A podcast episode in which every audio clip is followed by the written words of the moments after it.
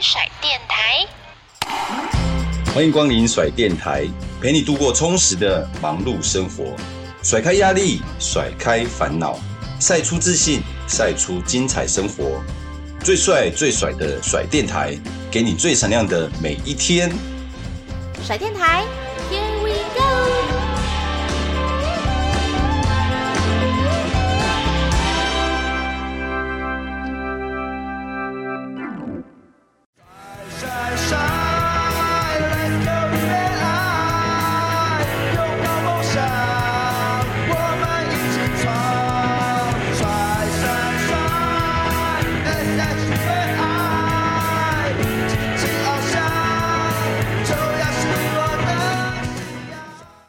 收听我们今天的甩电台，我是主持人静璇。那我们今天呢，在我们甩电台迎来了一位大来宾。那相信呢，我觉得应该是有在看棒球 或者是在关注运动圈的，应该都有耳闻过他的大名。我们欢迎纹身大叔，欢迎大叔，您好。大家好，我是纹身大叔，我是个大来宾，因为我个子很大。是是因为这样才是大来宾吗？还有您耕耘在就是棒球运动界也非常久的时间，所以我们其实。都有听说过您的大名，谢谢，希望不是恶名啊，不是，对，而且其实我知道大叔你自己也有在 parkase 的节目，对，也有做相关的分享嘛，对，算是固定来宾吗？在那个节目当中，对，在运动世界趴这个节目，我算是一个蛮固定的来宾，是是是，嗯，好像大家比较喜欢听我在里面胡说八道。那后来延伸出去，我们最近也自己开了一个新的节目，叫做 The AV Show。哦，对对对，那这个就是专门，应该是说我们从运动出发，然后会有一些。比较生活上的一些东西，那会稍微有趣一点。是是是啊，不瞒大叔说，我们之前呢、啊、也访问，就是我们的甩电台也才刚访问过一位，就是大叔野球里面的阿杰。嗯，对对对，那你们都是大叔系的嘛？OK，对对对，然后年纪比较大，是就是我想说，哎、欸，刚好就是最近这几个来宾嘛，都大叔系的。但是我知道那个文生大叔今天来呢，哈，是要来打书，我我自己用了一个那个谐音梗，对，OK，嗯，可以请那个文生大叔可以跟我们分享一下您今天。带来了哪一本新书吗？OK，今天想要跟大家介绍的就是本书，叫做《大谷翔平不可思议的二刀流奇迹》。是是，那这是一本翻译作品，作者是洛杉矶天使队的随队记者 Jeff Fletcher，他在呃美国大联盟算是非常有资历的一个记者，大概应该有二十几年的一个历史。嗯、那所以他对棒球是有非常深入的了解。那他等于是以一个美国人、美国记者的一个角度来看一位从日本过来的选手，呃，嗯、特别是一个超级大明星的等级的选手，怎么样从从在美国从零开始，是然后做到了一切大家觉得不可能做到的事情。哦，了解。想请问一下大叔，您自己在翻译这本书之前，对大谷翔平这位选手的认识，跟翻译后你对他的想法有没有什么样的改变，或者是对于这位选手的评价是什么？OK，大谷翔平，呃，我第一次认识他的时候，那时候我还在道奇队服务。哦，okay, 是。他那时候还在念高中，嗯、我们那时候就已经注意到说他是一个非常有趣的选手，而且觉得他真的是有有实力可以在大联盟发展。是。那在那个时候，他还在念高中的时候，大家都觉得说，他当然如果要来美国的话，都要从小联盟开始。对。那大家也都希望说他能够成为第一个高中毕业就来美国发展的一个日本选手。是是、呃。当然，在他之前，他有个学长叫菊池雄星，嗯、现在也在日本职棒。菊池雄星本来可以成为第一个高中毕业生就到美国去的，到日本的高中毕业生，但他后来选择留下来。那那个时候大家都很希望说大谷翔平能够成为哦。那当然，最后因为一些其他的因缘机会，他最后还是选择留在了日本。对。但是那是我第一次认识他，那就觉得说他是一个很优秀的选手。第一个，他的他的体格以东方人来说是呃蛮少的。嗯个子这么高这么大，然后非常非常壮，嗯、对。那重点是说，他又具备了我们平常讲到日本选手，就会讲到说他们的协调性，对，OK，他们的平衡感什么这些都特别好，体能状态也特别好，是。那就觉得说很少，在亚洲选手真的非常非常少，所以那时候对他就留下很深刻的印象。哦、嗯。但是大概也就仅止于此，觉得说他是一个很有潜力的选手，对，未来很看好他。对，那当然，后来到去年接触到这本书的时候，就觉得说这个时候的大谷翔平当然已经是一个超级大明星了。对。那一路走来，我们也看到他很多很厉害的表现。没错，所以在接触到这本书的时候，等于是你完全看到他从日本的时候那个高中生，一直到现在变成日本的大明星，然后再来到美国的大明星，嗯、这一整个路程。嗯呃，这本书里头有蛮详实的技术，所以是非常非常有趣的一本书。对，但我知道，因为其实大谷翔平是一位这么受到大家瞩目的新星嘛，那有关他的书籍其实也不少，就是也不是第一本了。那对，想请文山大叔跟我们分享一下，那这本书跟就是可能你过去也有看过相关他的相关的书籍，对，那你觉得这本书有没有什么样特别不一样？大家可以看到大谷什么样不一样的面向的事情吗？有非常特别一点，就是说这本书的作者，我刚刚也提到过，他是一个等于怎么讲，就是一个美国的棒球人。嘿，所以我们这本书从头到尾的这个视角都是从一个美国人、美国资深的体育记者怎么去看这个东方的选手。哦，是因为我想我们我们大家都会说，在网络上已经有很多大谷翔平的的记录，对，然后出版品也很多，对，但是大部分都是，比如说我们日本这边怎么看，我们翻译过来，或者是说我们台湾怎么看这个选手。是。那真正说用美国人的角度去解析这样一个选手为什么会在大联盟成功，或者说天使队为了帮助他成功做了些什么调整跟改变，嗯，我想这本书非常特别、非常有趣的一个地方。所以是不一样的这个视角来去看待。嗯，那想请问一下大叔，你当初是怎么接触到说这本书，然后接下这个翻译这个工作的？嗯，蛮好奇，就是 对，因为我加入加入就怎么讲，进入棒球界就从翻译开始哦，是。所以对于翻译的东西，我一直都有一些敏感度。嗯，那当然我认识了堡垒出版社博如，对，简博如，对，对不起，我习惯一直叫他 Bruce，对不对？就突然想不起他的中文名。对，对不起，突然刚刚卡了一下。对，博如，对不起。是。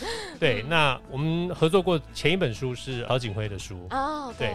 那合作过之后，那他后来就问我说有没有兴趣，呃，我们来翻译一下这本书，呃，可以提供给台湾读者一个不同的面向。对。那我就想说，对，那也不错，很好，那就就试试看。这其实是我第一本尝试翻译呃翻译的书，对对对对对。过去曾经翻译过很多美国的文章，或者说台湾的文章，翻译给美国的老板，他们想看。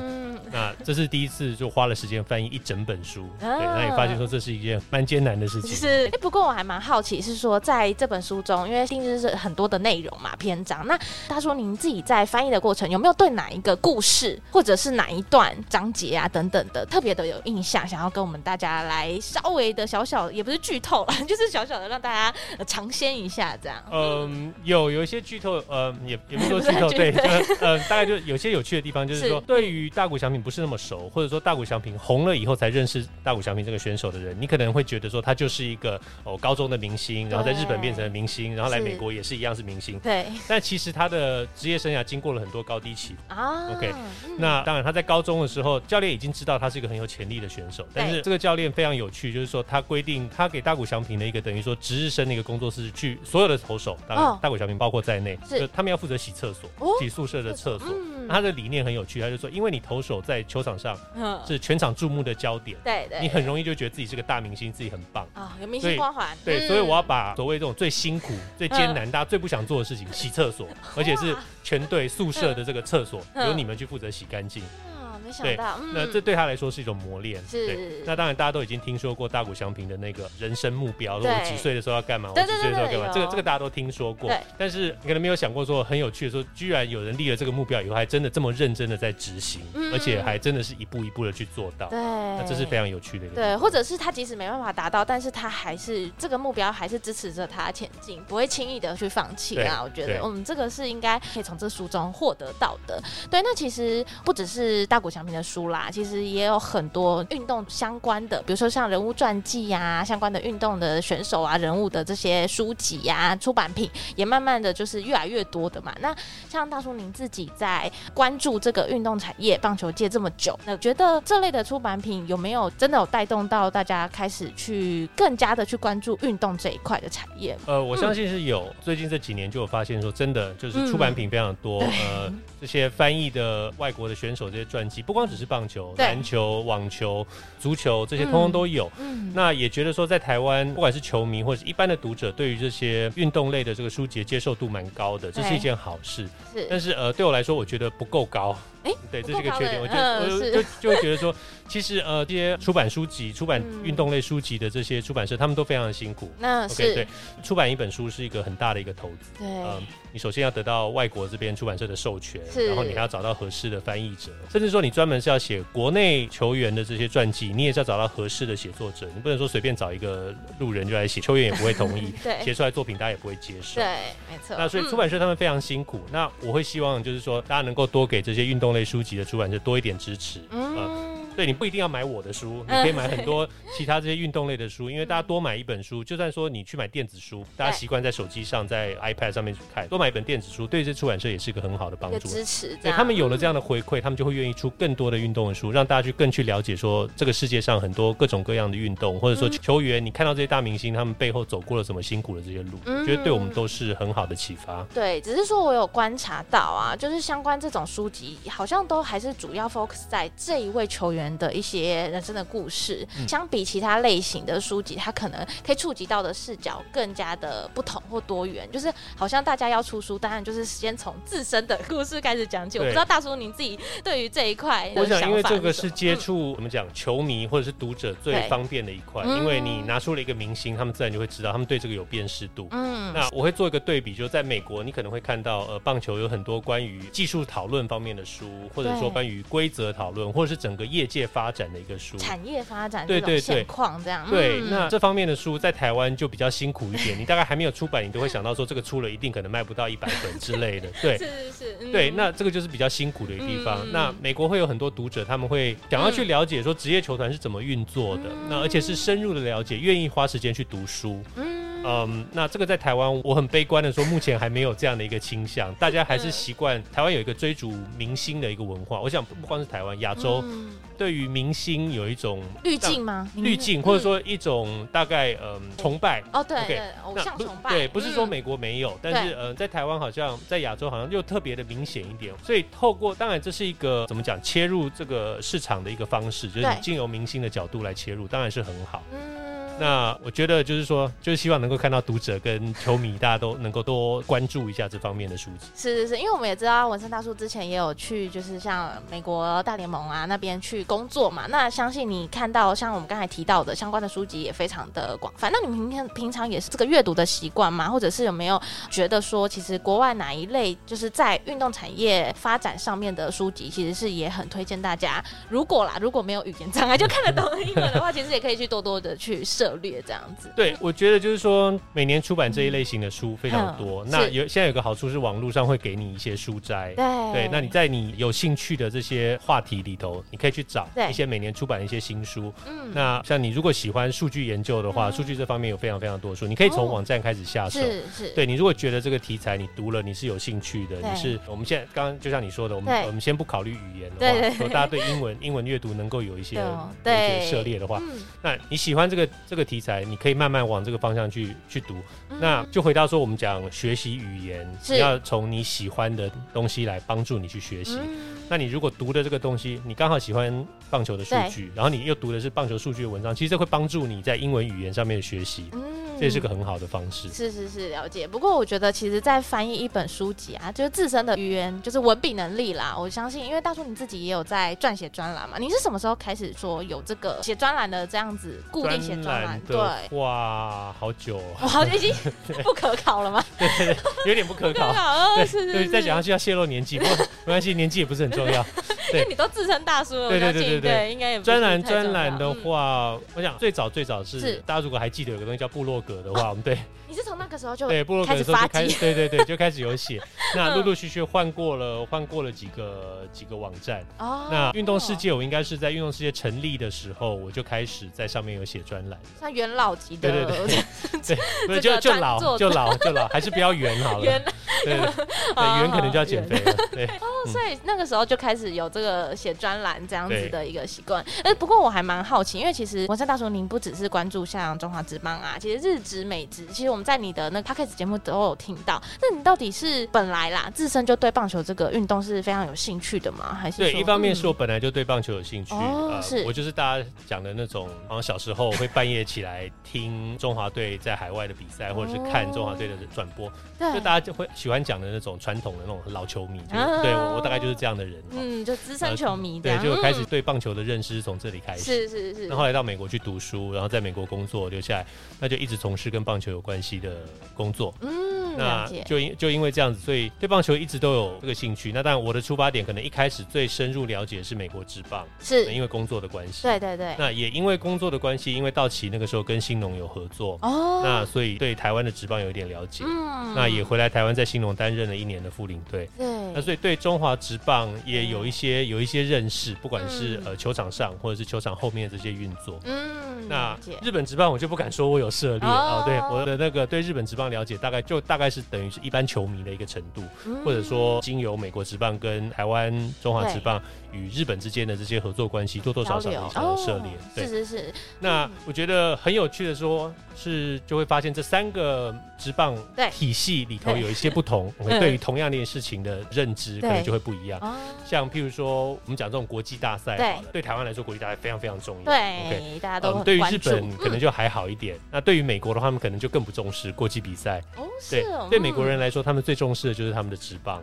OK，他们等于说职棒是他们最高的等级的一个存在。是不是他们觉得自己的职棒就已经很厉害了？对他们觉得在美国打你，你想想看，这个比赛哦，明明就是一个在北美洲进行的比赛，没有到任何地方。可是他们的总冠军赛叫做世界大赛啊，对，对，所以他们他们的他们的认知就全世界最厉害的通通都会来美国，所以我们就是世界大赛，没有什么好说的。嗯，所以那时候大叔您去那边就是在美国职棒工作的时候，你也有感觉到这个球风上面啦，整个文化跟整个就是像球员呐，其实差异蛮大的哈，就是跟台湾这边。对，在美国怎么讲，在大联盟行走的这些球员，对，你会觉得说不是一种骄傲，但是就是一种满满的自信，就是觉得我走出来就觉得我最棒这样。你站上了大联盟这球场，就觉得我到达了我球员生涯的一个顶峰，我我很棒。嗯，那出去外面比赛的时候，就怎么讲，输赢对他们来说，其实就国际比赛的输赢对他们来说已经不是那么重要。然后说。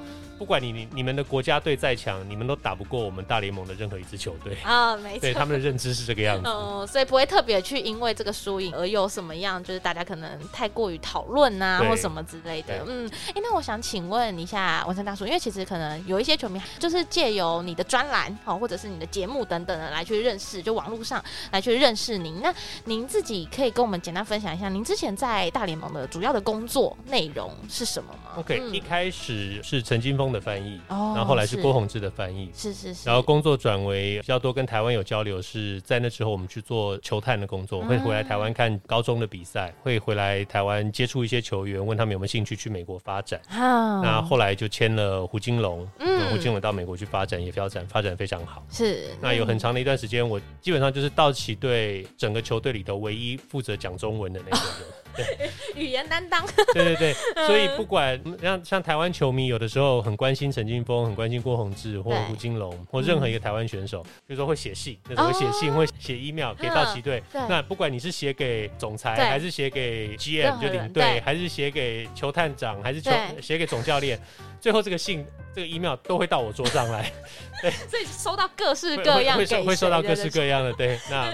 那台湾球迷的热情，我是那那时候第一次感受到台湾球迷的热情，就是说，其实你要寄一封国际信，其实也不容易。对对对，你你必须要付出一点力气，你要到邮局去对对对。那然后你要写这些地址，所以我就觉得那时候就蛮佩服台湾球迷的这些意义。那后来我的工作离开了球探之后，就变成说比较进行一些宣推或者是呃公关，还有呃怎么讲市场行销这方面的工作。嗯。所以我们促成了在呃在道奇队，我们跟台湾的观光局合作，在道奇队也办了几次的台湾日。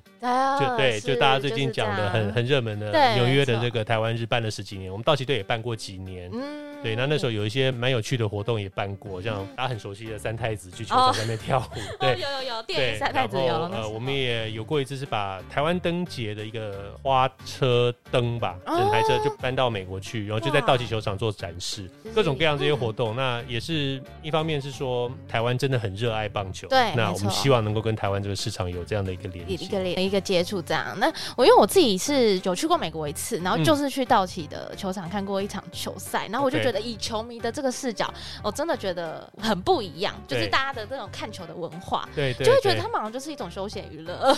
那我们可能就是很专注在应援，我说台湾啦这边 就是专注在应援啊跳舞这一块，就是我就觉得还蛮特别的。其实是一个不一样的体验。在球场的建制啊，真的像文山大总你自己在那边也是耕耘了这么久啊，相信你应该也会觉得说，其实台湾的球场或者是一些硬体的设备，我觉得也是有很多需要进步的这个空间，或者是可以多多向他们学习的地方。对，嗯、我想在新建球场的时候，嗯、我们常常有很多我们讲政府官员，呃，他们会出国去去考察，去看这些球场。那我希望他们去考察的时候，真的能够有带一些东西回来。嗯，呃，你如果你说的东西到底是就是对，就像你刚刚讲的，你去美国看了一场球，到球场看，你感受到球场跟台湾球场看球的那个这个不同。对，我相信不光只是在应援方式上，是啊，不同。嗯，整个硬体的规划。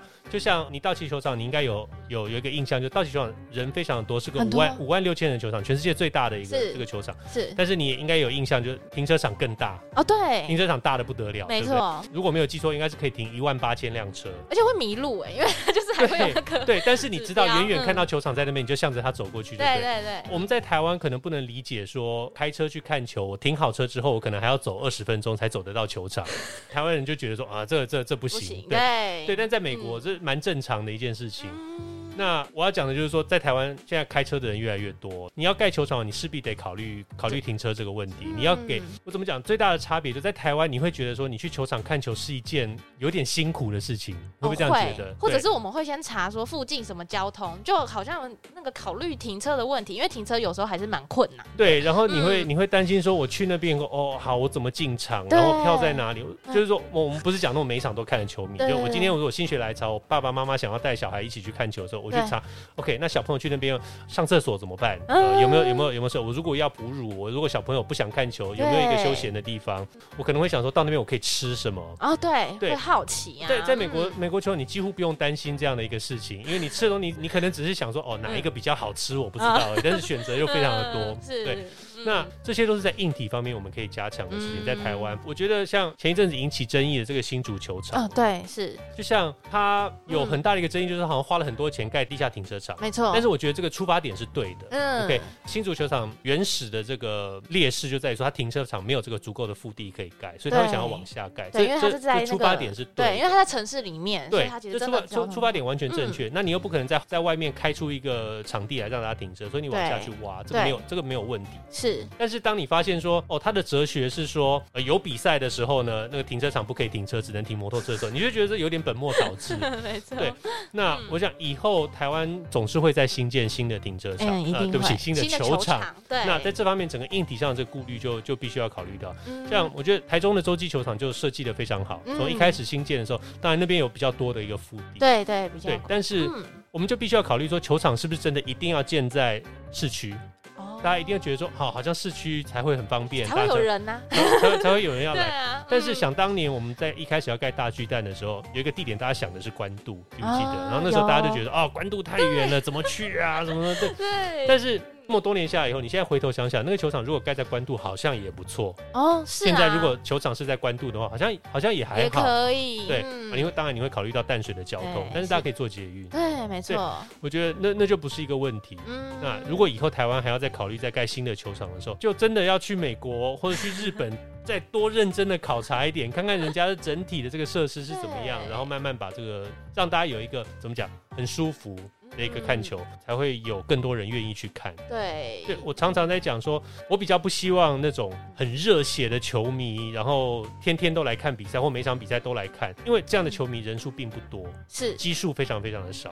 你也许你你可以找到一百个、两百个这样的球迷，那你就是每那你就是每场比赛有两百个人来看。对，但是我希望的是说，球场的这个整个体验会让一些其实完全不懂棒球，或者说只是对一个明星有点认识，譬如说，哎，我就听过那个周思齐，好。厉害，好厉害哦！在中华队打这么好，是。那我希望去看看他到底是什么样的选手，我就可以很轻松的去看球。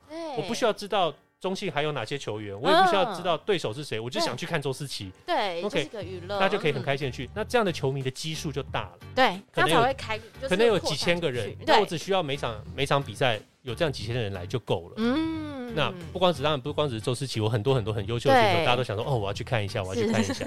那这样我们就会把呃每场球迷的基数从平均六千七千拉到破万。嗯，我觉得台湾要继续往那个方向去走。对，我觉得还有一大段路要走啦，但是我觉得可以慢慢的进步，其实先从硬体的设备等等的去改善。那我们的未来也希望说可以扩散这个球迷的基数，不要就是好像只靠几位我们说的死忠的球迷在 支撑这样。对，死忠球迷非常非常的好，我们很敬重他们，但是，但是我们希望有更多这种很悠闲的球迷，就啊，好吧，我们今天去看个比赛，也许可以是一日球迷啊。对对，对，其实我觉得一日球迷也不是说什么好像很贬义，因为一开始听到会觉得说啊，你就是一日球迷啦，然后就好像就觉得哎，我我需要很多很多的一日球迷，嗯、没有关系。对，对，因为其实他们累积起来也有可能一日变啊什么七日一个月之类的，对对对对，累积下最少这是一个选择，他愿意去选择说，我不光只是去唱 KTV、看电影、逛百货公司，嗯，我也可以花一个晚上看一场棒球，很开心跟朋友聊聊天。这也是一种选择。好，那接下来我想请问一下我陈大叔啊，因为可以，其实你刚刚也有提到，你有担任过这些球星，像陈金峰啊、郭宏志身边的这个翻译嘛？那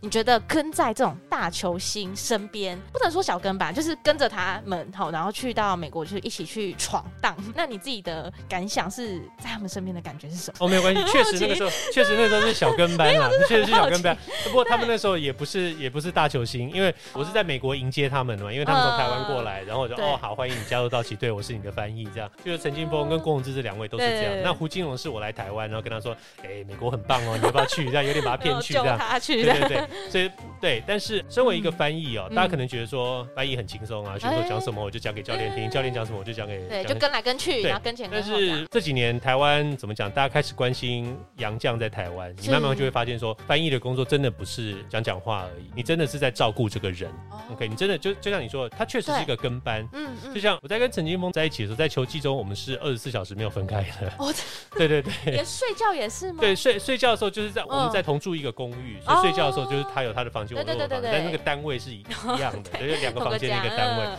但是就是我载他去球场，对，然后他比赛练球的时候，我就在我就在休息室。那教练需要的时候我就去。是，那这这很久很久以前的事情。对，那比赛完了以后带他去吃个饭，吃个饭以后我们回家。那第二天早上如果他要去做健身，就陪他去；他要去买东西或要去吃饭，我们都带他去。嗯，因为一个人初来乍到，刚到一个新地方的时候，他需要很多很多的帮助。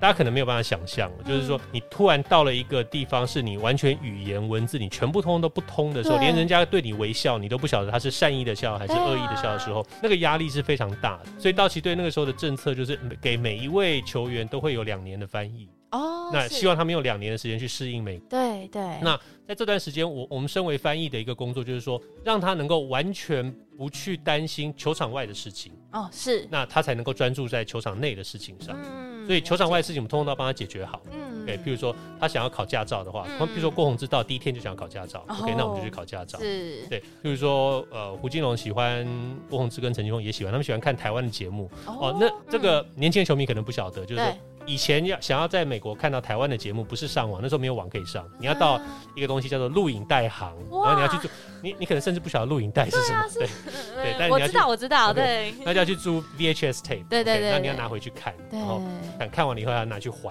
这样有点像图书馆借书这种概念，对。那陈金文跟郭泓志他们喜欢这样的东西，他们喜欢看这样台湾的节目，这是他们跟台湾保持了连接。那翻译就要想办法帮我们去做到这些事情，所以你真的没有办法离开他。他今天想要去去买一个什么东西，你就问他说：“哎，你想要买什么？”他说：“我想要去买一瓶汽水。”这样，就这么简单。那对，那你想，那这种人你要要帮助他融入这个文化的时候，你说：“OK，哦，他只是想要去买一瓶汽水，这个他应该可以做得到。”你就教他怎么做。对，比如说你记不记得上次我们去过那个加油路口那个加油站？对，你就去去冰箱拿，拿了以后你就给他，他会告诉你多少钱。对，你就给他钱，或者是你直接给他找。对，你如果你如果听不懂的，你如果听不懂的话，你看那个荧幕，对不对？他们就慢慢听得懂，这是他们慢慢学习的一个方式。是，那可能你第一次你会陪他去，然后就在后面看他怎么办，有点有点像爸爸妈妈带小孩。对，那你会确定他没有问题，以后他跟你说他要去巷子口买个东西的时候，你就会放心让他去，就慢慢这样来。那跟他们身边有很有趣的一点，就是说你会看到他们身为球员之外的那一面，生活上的那一面。是是，就是说大家可能觉得陈金峰很沉默寡言，但是。其实那是他的公众形象，但是他私底下，他跟你熟了，跟你认识以后，他是个非常幽默风趣的人，会开开玩笑。对，嗯，我记得那个时候在在球队的休息室里头，他跟队友相处的非常好。那你最常听到大家对陈金峰喊的一句话就是“你给我闭嘴”，对，因为对他他其实英文他学习的非常快，那他也愿意去学西班牙文。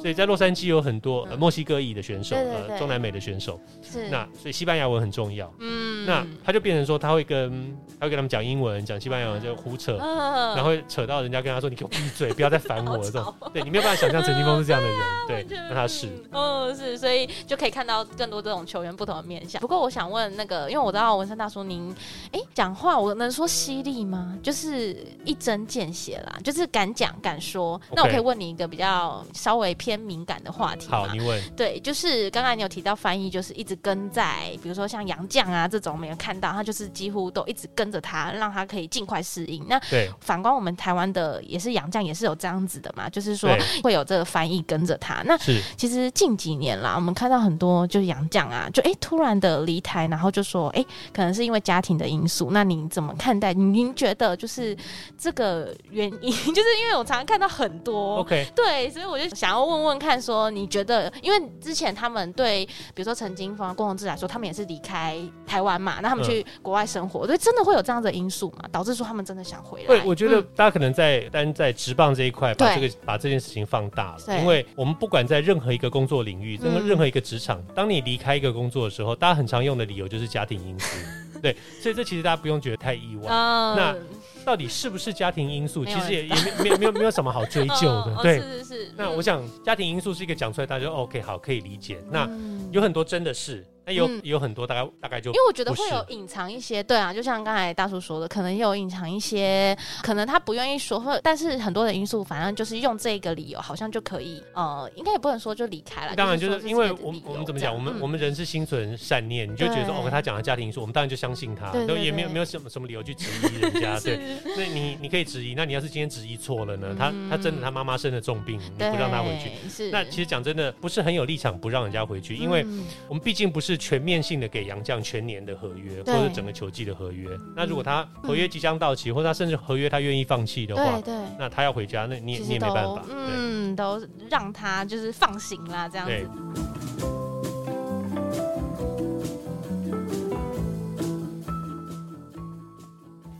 种下希望，灌溉长大，一起见证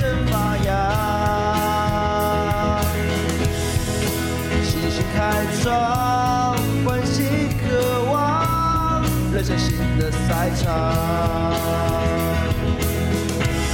就算不知道